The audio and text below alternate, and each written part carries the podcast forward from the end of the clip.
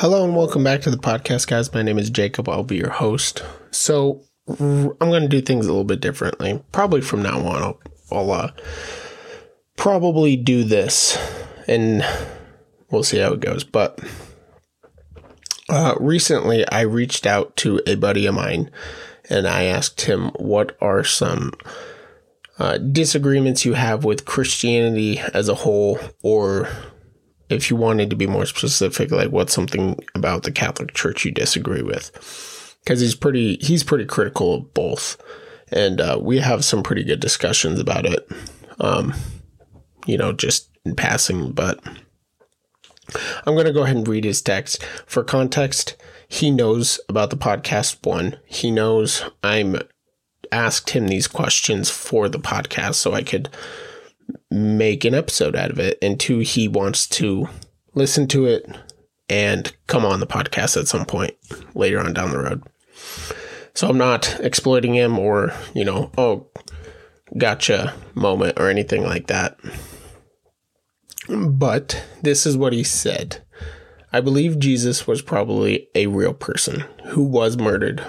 Uh, who was murdered. I can say it's even possible that he was a god and sent to die for our sins. But once people get their hands on creating that literature, it's translated, interpreted, and tainted with corruption. Catholics were killing people who didn't believe at one time in history. It could certainly be possibly real. It could also certainly be bullcrap Unfortunately, the latter seems more probable. So there's a lot, uh, not, mean, yeah, kind of, there's a lot to cover there. So first, we'll go over, uh, we'll kind of do them just in order as to how he brought them up. But the first being that Jesus may or may not have been real. It's it's possible, but you know, I'm not you know, he's not entirely convinced. And this isn't one that is unique to just, you know, my friend. This is, I think, unique, not unique. It's uh, something a lot of people might might have the same line of thought or belief. Um, and we can say for a fact that Jesus was a real person and he did live. Just like how we can say Pontius Pilate, the procurator of Judea at the time, was a real man. He he did live. There are historical records of him being a real person. And just like we can say any of the Roman emperors who were emperors who lived were real men. Uh, the same can be said for Jesus because just like these other men, and there being writings of them and records of them, there are non biblical records of Jesus being a real man as well. One of those records comes from an early Roman historian by the by, uh, from a man by the name of Josephus, and in his Antiquities of the Jews, um, he writes. Now there was about this time Jesus, a wise man, if it be lawful to call him a man. For he was a doer of wonderful works, a teacher of such men as received the truth with pleasure he drew over to him both many of the Jews and many of the Gentiles. He was the Christ, and when Pilate, at the suggestion of the principal men amongst us, had condemned him to the cross, those that loved him at the first did not forsake him, for he appeared to them alive again the third day, as the divine prophets had foretold. That's super important because it he recognizes is just about all of the basic core beliefs of Christianity that Christ was crucified under Pontius Pilate, uh, rose again on the third day, and um, what was the last one? Oh, and that it was foretold by uh, the prophets, and that he was he was a worker of. Uh, he was a worker and a teacher. He did he did wonderful things um, and he had followers, and he drew over both Jews and Gentiles. All things that are mentioned and said in the Bible that are referenced and talked about by a Jewish Roman historian after the fact. There is also another, and Josephus isn't the only one to write, um, write about Jesus, or even you know briefly mention him. Uh, a man named Tacitus in AD 116 wrote, Consequently, to get rid of the report, Nero fastened the guilt and inflicted the most exquisite tortures on the class hated for their abominations called Christians by the populace, uh, Christians by the populace, sorry. Christus, from who the name had its origin, suffered the extreme penalty during the reign of uh, Tiberius at the hands of one of, words are really hard, guys. at the hands of one of our procurators, Pontius Pilate. Again, basic um, points are hit by uh, another man out who who's out uh, who's not a Christian, and he writes about this after the fact that Christ was crucified under Pontius Pilate. And again, like I said, we know Pontius Pilate was a real person for the same reason why we know Christ was a real person.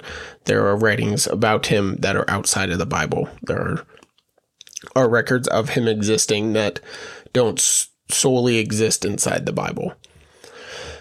And there aren't really any scholars or historians today that will make the claim um, that he wasn't a real person. And if they do, I don't think they're taken very seriously in general, or they just hold extreme animosity towards Christianity at large. The second part of his text, which was that, which essentially encompasses just the integrity of the Bible. Um, you know, I think he specifically said, I don't want to misquote or mischaracterize what he said. Um, but he said, you know, once people get their hands on creating that literature, it's translated, interpreted, and tainted with corruption. End quote. So, first, I want to address the interpretation part. So, between the different denominations of Christianity, you're going to have uh, different interpretations. So, Catholics hold one interpretation, and Protestants hold another and as far as Protestants go, you'll have Protestants that disagree with main mainline Protestants about certain interpretations because Protestantism at large kind of allows for self interpretation, whereas Catholics believe the church holds the infallible rule on interpreting the meaning of the Bible. So that's not something that is only unique to Christians, though even in the time of Christ, there were Jews that disagreed with um, other Jews about how to interpret the Hebrew texts and the Hebrew Bible. Um, I mean, the Sadducees and the Pharisees disagreed with each other heavily on things. There is uh, Muslims today that disagree with how to interpret the Quran and you know what is to be followed and what isn't. You know, um, people disagree and that's not something that's solely unique to Christians, but it also doesn't disprove uh, the Bible because you got to remember um, Protestants and the other sects of Christianity separated from the Catholic Church. The Catholic Church came first, and then the rest of them separated um, long after the fact. But um, back to the point, the Bible was originally written in three languages. Okay, it was written in Hebrew, Aramaic, and Greek. Um, these are languages that are very well understood and known today. Uh, Greek is still spoke, obviously in Greece. Hebrew is still spoke, and Aramaic is still spoke. Now, Aramaic is spoke um, not at large as like a national language, but there are communities throughout the Middle East uh, that still speak Aramaic. Um, and and uh, Hebrew is still commonly spoken in modern Israel. Um, and obviously, without this, sh- shouldn't have to go and say this, but obviously, they're not the ancient dialects of Hebrew, Aramaic, and Greek because languages change over time. Like, for instance, English, there are words we use today and phrases we have today that did not exist at the turn of the 21st century or even the 20th century.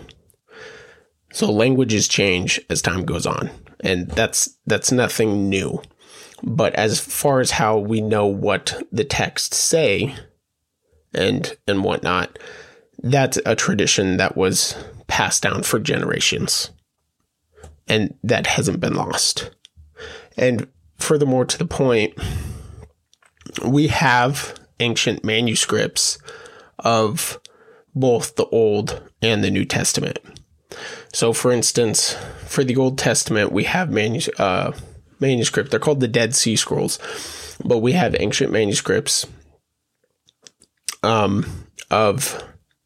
Uh, here, let me hold on. Let me read this real quick. Sorry. This comes from. It came from the Israeli. Um, uh, Israeli Museum in Jerusalem. Uh, and the Dead Sea Scrolls contain uh, biblical texts, apocryphal, and uh, sectarian texts.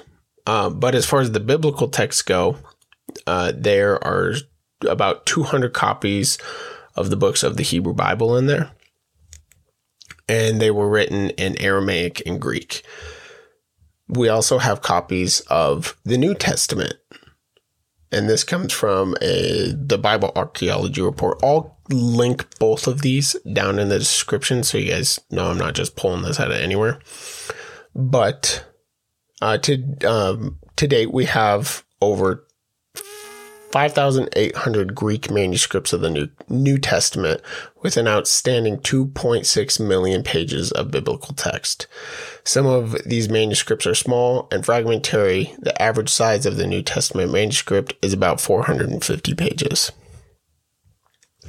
Again, and those were written in common languages for the time um, Aramaic, Hebrew, and Greek. So, and like I've stated earlier, the we we know how to read these languages and they know how what they say because this is it's tradition to pass on those languages and to pass them down. And if you compare what is written in the New and Old Testament today in a modern Bible, if you go and pick up a Bible and then compare them to what is written on these manuscripts, you get an almost identical match.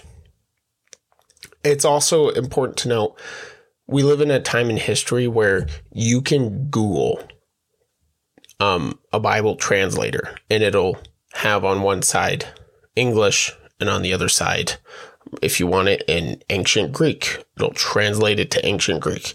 If you want it in Hebrew, it'll translate it to Hebrew or Aramaic, it'll translate it to Aramaic. It's not corrupted.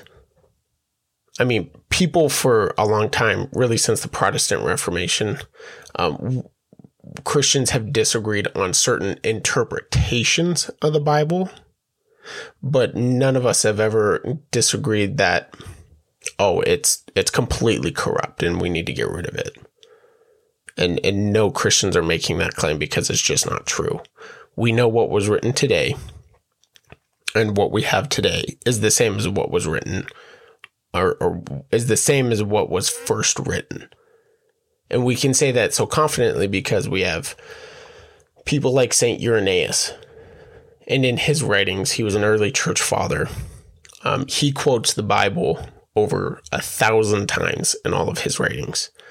And there are other early church fathers who quote the Bible s- several thousand times throughout the course of their writings and you can compare what they, you know, their quotations from the Bible to what we have today, and it's a perfect match or a near perfect match. So the whole interpretation thing, though, doesn't discredit and disprove what we have and know as the Bible today.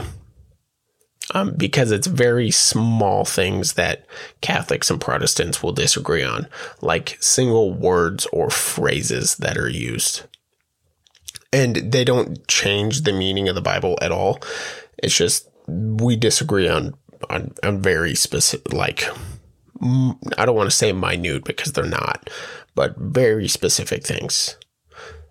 But moving on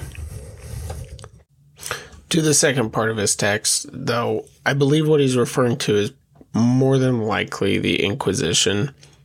Um, I'll go ahead and briefly touch on it since it was brought up, but I'm probably going to come back and do a deeper, in depth kind of look at what the Inquisition was and um and whatnot.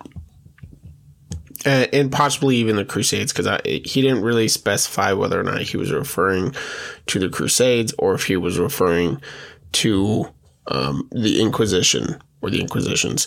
Um, so I'll probably come back and do another episode on those. But in a book written by a um, University of uh, Wisconsin professor, I believe his name was is um, Madison. What is his first name or his last name? Oh, it doesn't say. Um, he writes in one of his books uh, the best estimate is around 3,000 death sentences were carried out in Spain by inquisitorial verdict between 1550 and 1800. There is a wild claim out there um, by secular uh, individuals who will say that about 50 million people were killed during the Inquisition, which is wild because the population of Europe I think at the time maybe was about 90 million. So over. So for 50 million people to die in, in the course of the, the Inquisitions would be really insane. So we know that's wrong because a the amount of people to be killed in that span of time would have generational effects to it that would be able to be seen to today. Um, but we know it's not true. A lot of these people that come up with these claims are doing it out of sheer animosity towards the church and hatred. But the best guess is about 3,000 deaths. Now, the church has always taught that any loss of life is tragic. Um, and it should be noted that it's not uncommon for what the church did uh, during the Inquisition, um, which was uh, laws were based around the faith. So heresies were punishable by death or could be punishable by death, depending. And that's not something that's just unique to Christianity. That's something that um, every ruling body kind of did um, in the ancient world and in the medieval world. I mean, for instance, um, in, in areas that uh, Islam was the do- dominant religion and the governing, you know, body, they imposed strict laws on non-believers. Um, unfair and unjust laws like forcing them to pay a tax and, you know, telling them that you can freely practice your religion, but it has to be done in private and you're not allowed to do it in public. You're not allowed to build new churches. You're not allowed to repair your churches. You're not allowed to do X, Y, and Z. That's that wasn't an uncommon practice for cultures um, of the time period.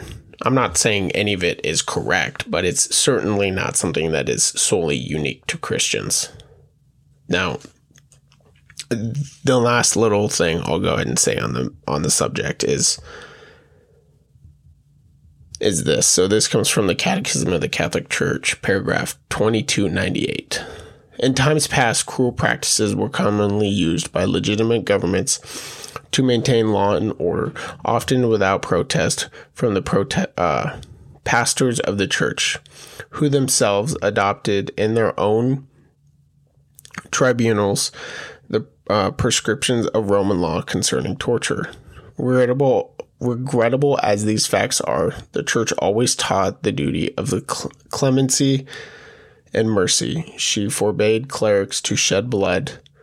In recent times, it has become evident that these cruel practices were neither necessary for public order nor in conformity with the legitimate rights of the human person. On the contrary, these practices led to ones even more degrading. It is necessary to work for their abolition.